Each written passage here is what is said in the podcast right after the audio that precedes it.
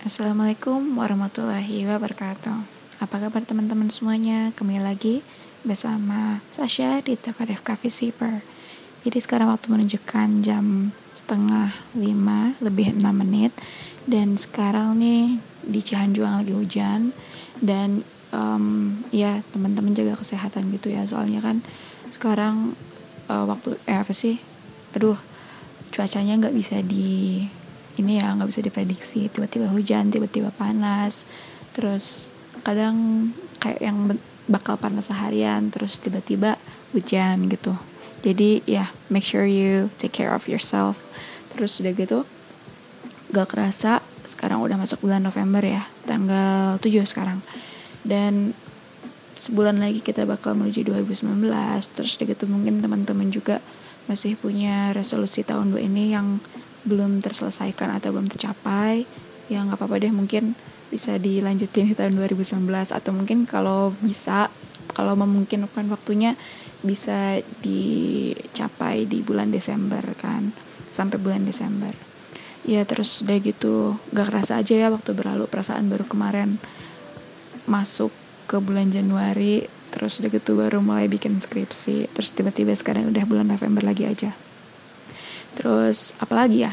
Oh iya dengar-dengar ada temen juga yang mungkin sidang di bulan Januari ya yang non skrip semangat. Selesai non skripsinya jangan malas-malesan. Terus udah gitu pokoknya jangan nyesel deh pokoknya intinya sih. Nikmatin aja dulu waktunya. Ya jadi selamat datang di episode keempat kali ini. Dan sekarang aku cuma kayak pengen sharing session aja sih. Karena kan kemarin alhamdulillah ya udah wisudaan terus udah gitu hmm, di samping gabut sebenarnya sambil nyari apa ya cari-cari kerja juga kan. Dan aku cuma nge-apply ke tempat-tempat yang benar-benar cuma pengen aku masukin gitu. Terus udah gitu alhamdulillah dapat panggilan juga. Dan ini aku pengen kayak ada nge-highlight empat cerita uh, apa ya sih? Empat cerita empat cerita ya di empat tempat yang berbeda gitu.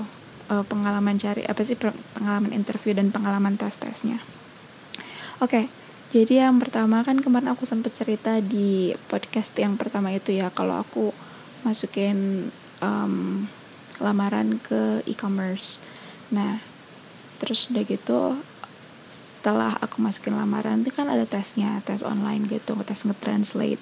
Dan ternyata ya alhamdulillah kayak udah nunggu sebulan lebih gitu. Dilihat kalau di LinkedIn sama di mm, website itu nggak ditutup. Terus udah gitu pas ditutup nunggu beberapa bulan kemudian akhirnya dapat telepon dari pihak sananya waktu itu dapat dari apa sih nomor Singapura gitu ya. Terus mereka bilang e, selamat katanya kamu lulus di written testnya dan CV kamu juga lolos katanya gitu. Terus udah gitu kapan nih kita bisa uh, phone interview katanya. Terus udah gitu itu posisinya hari Selasa tanggal 9 Oktober. Inget banget. Terus udah gitu aku bilang eh dia bilang uh, si mbak mbaknya bisa nggak kalau misalnya phone interviewnya jam 10 waktu Singapura tapi hari Rabu katanya gitu. Terus udah gitu mikir ya kalau tanggal tanggal 10 tuh lagi ada wisuda terus aku minta reschedule. Bisa nggak minta uh, di reschedule? Soalnya besok ada wisuda aku bilang gitu. Terus kata mbaknya oh besok masih wisuda katanya. Oh ya udah nggak apa-apa. Ya pakai bahasa Inggris ya ngomongnya. Oh ya udah nggak apa kalau misalnya hari Kamis gimana? Jam 10 waktu Singapura. Oke aku bilang gitu kan. Oh, ya udah nanti kami kirimin email um, tentang konfirmasinya kalau kamu menyetujui phone interview hari Kamis jam 10 waktu Singapura ya katanya gitu. Ya terus aku diselamatin juga dong. Selamat grad apa sih selamat graduation ya besok katanya. Terharu sama stranger kan. Nah terus udah gitu singkat cerita nunggu-nunggu telepon yang gak datang akhirnya masuk tuh. Dan sebenarnya interviewnya tuh bukan yang kayak suka aku baca di um, apa sih pokoknya yang kayak tips-tips um, tips dan trik menjawab pertanyaan dari interviewer gitu enggak ya? Karena ini mereka enggak sama sekali enggak nanyain apa sih yang kalian yang kamu ketahui tentang um, company kami gitu tuh enggak. Mereka tuh bener-bener si interviewer aku itu dia bener-bener nanyain apa yang ada di CV aku. Misalnya aku kan internship di mana. Terus dia gitu pernah waktu itu aku nulis jadi marketing intern di CV-nya terus dia bilang ini tuh strateginya untuk mencapai objektif yang apa sih objektif yang udah di uh, goalkan udah di set gitu ya. Itu tuh kayak gimana sih? Terus udah gitu menurut kamu apa sih kesulitannya dari mengaplikasikan um, strategi-strategi ini? Pokoknya mereka lebih bertanya ke past experience aku. Dan ya itu harusnya eh, sebenarnya emang sesuatu yang aku kuasai ya karena itu emang berdasarkan pengalaman pribadi banget. Tapi ya namanya interview dong ya deg-degan gitu. Jadi um, aku agak apa sih agak gagu agak stuttering gitu pas ngomong. Cuma ya udahlah udah lewat juga. Terus pas berakhir kira-kira berapa menit ya? 20 sampai 30 menit lah si interviewnya tuh. Terus udah gitu aku sampai pakai headset biar bisa ngedenger dia ngomong apa. Karena kalau misalnya teleponnya ditempelin ke telinga aku pasti pa bakal panas banget kan. Terus akhirnya pas interview berakhir dia bilang oh ya udah nanti kami konfirmasi um, ke email kamu satu atau dua hari setelahnya untuk uh, ngasih tahu apakah kamu lolos atau enggak katanya gitu. Ya udah kan nggak lama cuma kayak seharinya gitu deh kalau nggak salah. Tuh dapat email tapi aku nggak keterima. Ya udahlah. Terus udah gitu pas aku lihat-lihat lagi juga emang yang mereka butuhin itu uh, untuk posisi language uh, specialist tuh cuma enam bulan. Yang mana menurut aku nanggung juga sih tapi ya udahlah. Tuh pengalaman pertama. Terus udah gitu yang kedua aku masukin lamaran ke salah satu manufaktur um, in, di industri perkosmetikan Indonesia. Ini ternyata banyak banget yang daftar ke sana. Gue pikir kan orang-orang yang lulus CV-nya aja gitu. Ternyata enggak. Aku pas Jumat sore tapi lupa tanggal berapa. Kalau nggak salah Jumat dari tanggal 10 Oktober itu deh. Terus uh, dia dapat eh, aku dapat SMS untuk ngebawa pulpen ya untuk ngebawa pulpen terus bawa penghapus terus sama pensil 2B sama pensil HB gitulah pokoknya. Terus um, waktu itu tesnya di Unpad di, Pati Ukur ya ya terus udah gitu aku disuruh ke sana tuh jam setengah sepuluhan pas udah nyampe ke sana ternyata banyak banget yang lagi nunggu di luar ruangan. Aku pikir itu kan ada ruangannya, cuma ketutup. Aku pikir di sana nggak ada orang karena uh, bener-bener tutup rapat terus udah gitu kayak nggak ada panitia yang keliling di luar gitu. Terus aku sama kan udah ngobrol sama orang terus gitu nanya-nanya ini mana ya panitianya? Kok nggak ada yang kelihatan? Gitu kan. Belum pada datang apa panitianya atau gimana? Berpositif thinking ya mikir mungkin panitianya lagi sibuk uh, nyiapin soal dan lain-lain masalah teknis gitu. Nggak lama tuh pokoknya ngaret. Eh ngaret sih ya jadi nggak uh, lama sih. Uh, baru tuh ada orang-orang dari dalam ruangan tuh keluar. Banyak banget pokoknya. Terus udah gitu aku mikir wah berarti uh, apa sih batch aku yang ini tuh udah bukan batch pertama lagi gitu kan. Pas emang aku cari informasinya juga si um, manufaktur kosmetik ini tuh dia um, lagi nyelenggarain kayak open recruitment besar-besaran gitu kan. Dan siapa aja yang masukin CV-nya berhak untuk ikut tes tertulisnya. Waktu itu cuma tes kayak psikotes gitu doang sih. Terus uh, dari ratusan kata si mbak-mbaknya kan di depan dia ngejelasin uh, tentang company-nya dan um, apa sih sistematis pelaksanaan tesnya. Terus um, dari ratusan gitu tuh yang bakal dipanggil lagi untuk tes selanjutnya itu cuma kayak sekitar 30 orang. Sementara kan kami kan gak punya nomor peserta. Jadi nomor pesertanya itu bener-bener ngitung dari depan sampai belakang itu ada kayak 200 lebih gitu. Padahal kayak tempatnya tuh kecil aulanya. Tapi ternyata banyak banget. Dan waktu tesnya ada dua cuma apa sih tes psikotes yang dari buku gitu sama tes Pauli yang angka keluaran besar begitu kan yang dijumlahin ke bawah. Terus udah gitu kata si mbaknya pas tesnya kelar sebenarnya tesnya nggak susah apalagi tes Pauli itu kan kalau misalnya udah fokus kan enak banget ngerjainnya. Tesnya nggak susah cuma ya itu karena si saingannya juga banyak ya. Jadi nggak apa sih chance untuk masuk ke tahap selanjutnya itu kayak lebih kecil gitu. Terus udah gitu mbaknya bilang e, kalian sekarang boleh istirahat dulu. Nanti sekitar 30 menit ke depan pengumumannya siapa aja yang lolos udah bakal ditempel di depan katanya gitu. Tapi cuma nomor pesertanya aja dan ya pas kelar sholat terus udah gitu beli makan langsung ada kan ditempel si pengumuman nomor-nomor peserta yang saat itu untuk jam 2 kalau nggak salah untuk ngikutin tes berikutnya. Ya not surprise lah kalau misalnya aku nggak masuk karena mungkin um, si manufacturernya nyari orang yang cocok sama uh, lingkungan kerja mereka gitu kali ya. Atau mungkin ranking 30 teratas dari uh, batch aku mungkin kayak gitu. Jadi ya udahlah itu terus dari itu kemarin aku sempat ikut CPNS juga tanggal 27 waktu itu aku ngambilnya ke pokoknya salah satu farmasi yang emang e, ditaruhnya bakal di Jakarta kan. Waktu itu ke sana tuh emang udah dikasih tahu nggak boleh bawa kendaraan jadi aku ke sana naik kereta sama ayahku. Terus udah gitu menuju Gambir eh enggak. Uh, turun di uh, Jatinegara. Terus udah gitu dari sana kita ke Kelapa Gading. Nah yang bikin aku emang sebenarnya udah nyari juga sih lokasi tempat tesnya eh tempat tesnya di mana. Cuma nggak nyangka pas kan kita ke sana naik taksi dari Jatinegara terus itu tuh masuk ke kampung dulu. Eh bukan ke kampung ke komplek dulu gitu ke komplek mewah. Terus udah gitu maju dikit ada deh itu kayak semacam um, aula kayak ya kayak aula kayak semacam apa ya balai pertemuan desa gitu. Cuma posisinya emang apa sih um, emang lebih gede gitu kan. Dan di sana udah banyak banget orang berbaju putih hitam. Dan di situ sebenarnya tuh ngaret jadi aku tuh kan kebagian uh, di hari di, di hari Sabtu itu kebagian batch terakhir batch 4 tapi dengar dari orang dari kanan kiri sih itu ngaret di batch 2 katanya ngaret sejam. Aku juga nggak tahu kenapa. Mungkin koneksi internet ya karena kan si IT mengandalkan internet.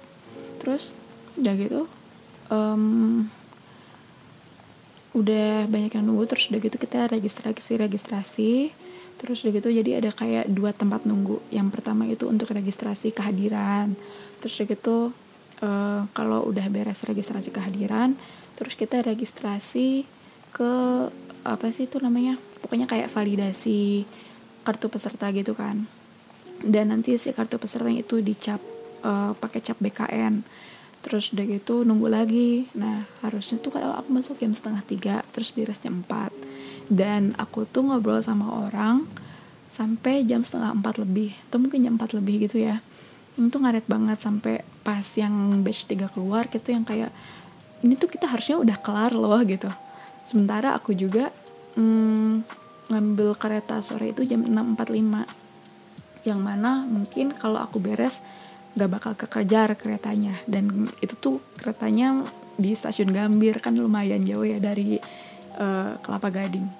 Terus udah gitu pas masuk kita tuh kayak di apa ya diinspeksi gitu badan kita barangkali kita bawa contekan. Karena emang gak boleh bawa apa-apa ke sana cuma boleh bawa um, ke dalam ruangan itu kita cuma boleh bawa uh, pensil. Eh pensil juga nggak boleh. Cuma boleh bawa KTP sama uh, kartu peserta terus udah gitu pensil dikasih sama di, kita dikasih kertas buram terus tasnya ditaruh di mana? Tasnya itu sebelum kita masuk udah di uh, amanin sama yang apa sih yang bertugas ya sebagai panitia. Jadi kita um, ngasihin tas kita terus mereka kayak ngasih nomor uh, apa sih kalau misalnya kayak di itu loh kalau misalnya kita kayak lagi mau sholat di Ciwok nitipin sepatu terus kan dikasih kartu ya di tempat penitipan gitu semacam kayak gitu. Terus udah gitu sama mereka diplastikin digantungin nomornya kayak gitu. Dah udah gitu pas ke dalam ternyata laptop laptop sudah berjajar dengan rapi. Dan iya kita langsung apa sih aku langsung ngerjain gitu. Ternyata aku pikir 90 menit itu 90 menit barengan ternyata enggak. 90 menit sistem masing-masing ya. Jadi tergantung kapan kita loginnya kita mulai startnya kapan itu 90 menit berjalan dari situ gitu. Jadi pas lagi nunggu loading juga itu tuh ada kayak semacam kayak tanda buffering gitu di YouTube. Terus udah gitu ada tulisannya mengacak soal. Jadi aku juga aku kan mikirnya ya emang ini soalnya kan apa sih uh, antara duduk jarak duduk antara peserta kampus sama peserta lainnya itu kan gak terlalu jauh. Terus aku tuh mikir emang gak bakal nyontek apa kan sama kirinya? Ternyata ada itu ada si sistem yang emang bener-bener ngacak soal um, satu peserta sama yang lainnya.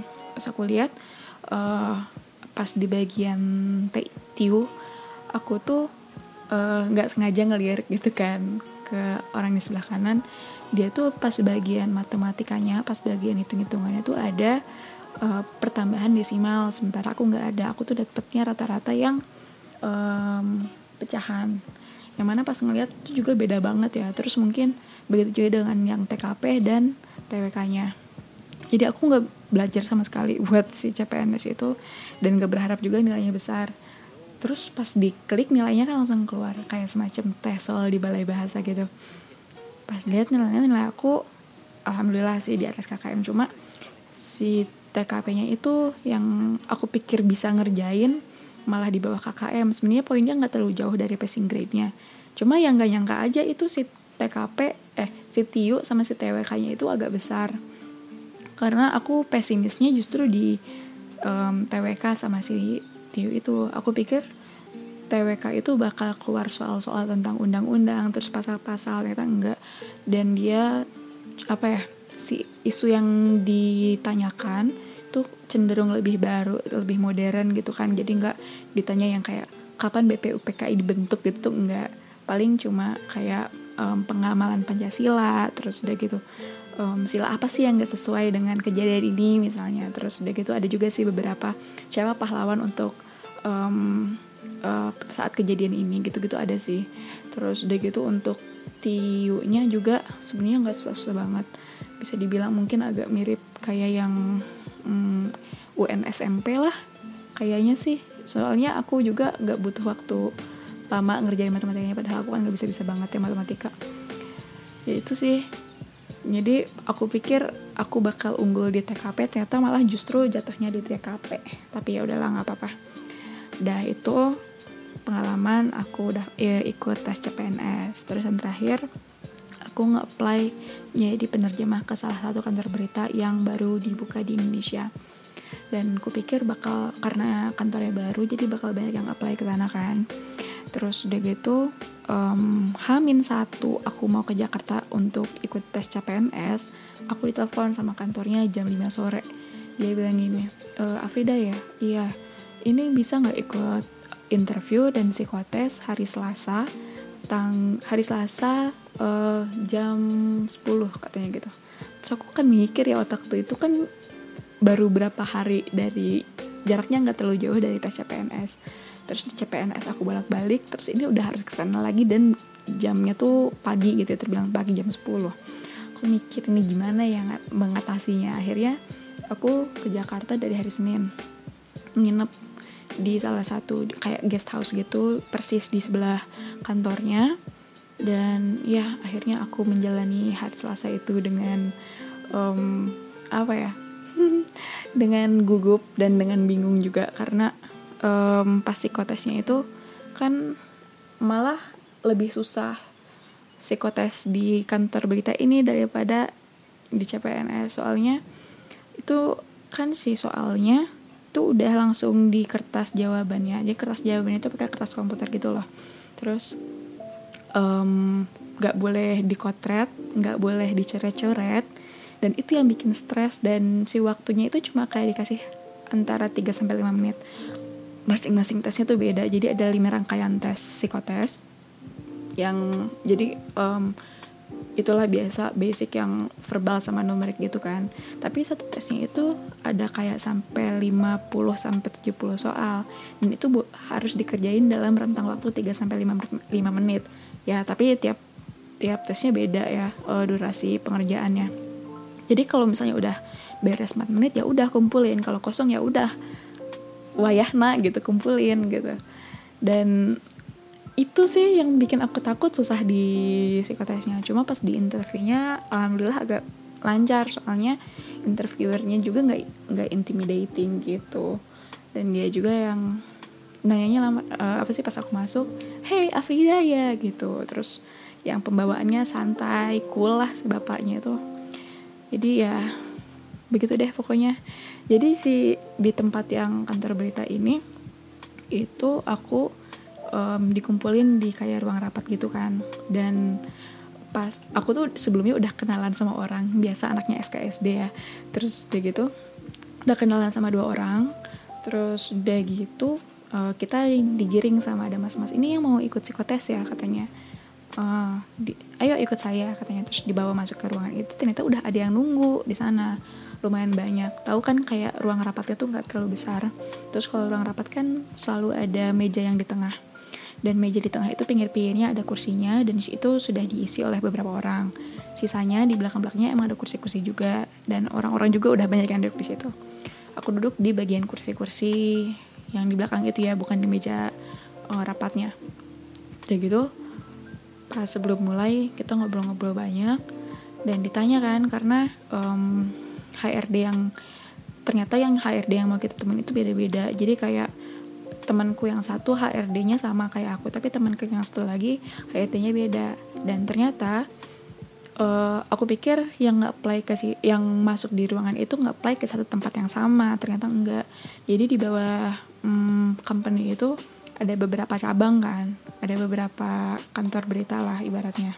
Ada beberapa media dan rata-rata orang tuh masuknya ke media yang paling besarnya yang paling dikenalnya gitu kan dan media yang mau aku masukin ini kantor berita yang mau aku masukin nih dari segitu banyak orang cuma kayak 6 yang apply ke sananya gitu. Jadi aku pikir saingan aku bakal banyak banget gitu kan. Ternyata malah cuma 6 sementara temanku yang HRD-nya beda ini dia yang bakal bersaing lebih banyak uh, dengan lebih banyak orang gitu. Ya jadi begitu deh cerita aku tentang pengalaman mencari kerja susah ya nyari kerja tuh ya Allah. Pusing. Dan aku kayak mulai ngebayangin kalau misalnya aku keterima gitu kan berarti aku harus siap tinggal di luar kota. Sebenarnya ya aku juga nyaranin cari aja yang di Bandung gitu. Cuma nanti dulu deh aku masih pengen santai-santai dulu. Karena capek. Ya terus deh gitu ya udah deh. Segitu aja. Semangat buat teman-teman yang skripsi. Semangat buat teman-teman yang kerja. Um, apa ya semangat yang mau interview yang bahkan mungkin ini ya yang udah mulai kerja yang udah keterima itu tetap semangat kerjanya. Nggak boleh males-males kan mau buja. Ya deh segitu aja. Makasih banyak buat teman-teman yang udah ngedengerin sampai sini. Sehat selalu. Terus ya saya undur diri. Wassalamualaikum warahmatullahi wabarakatuh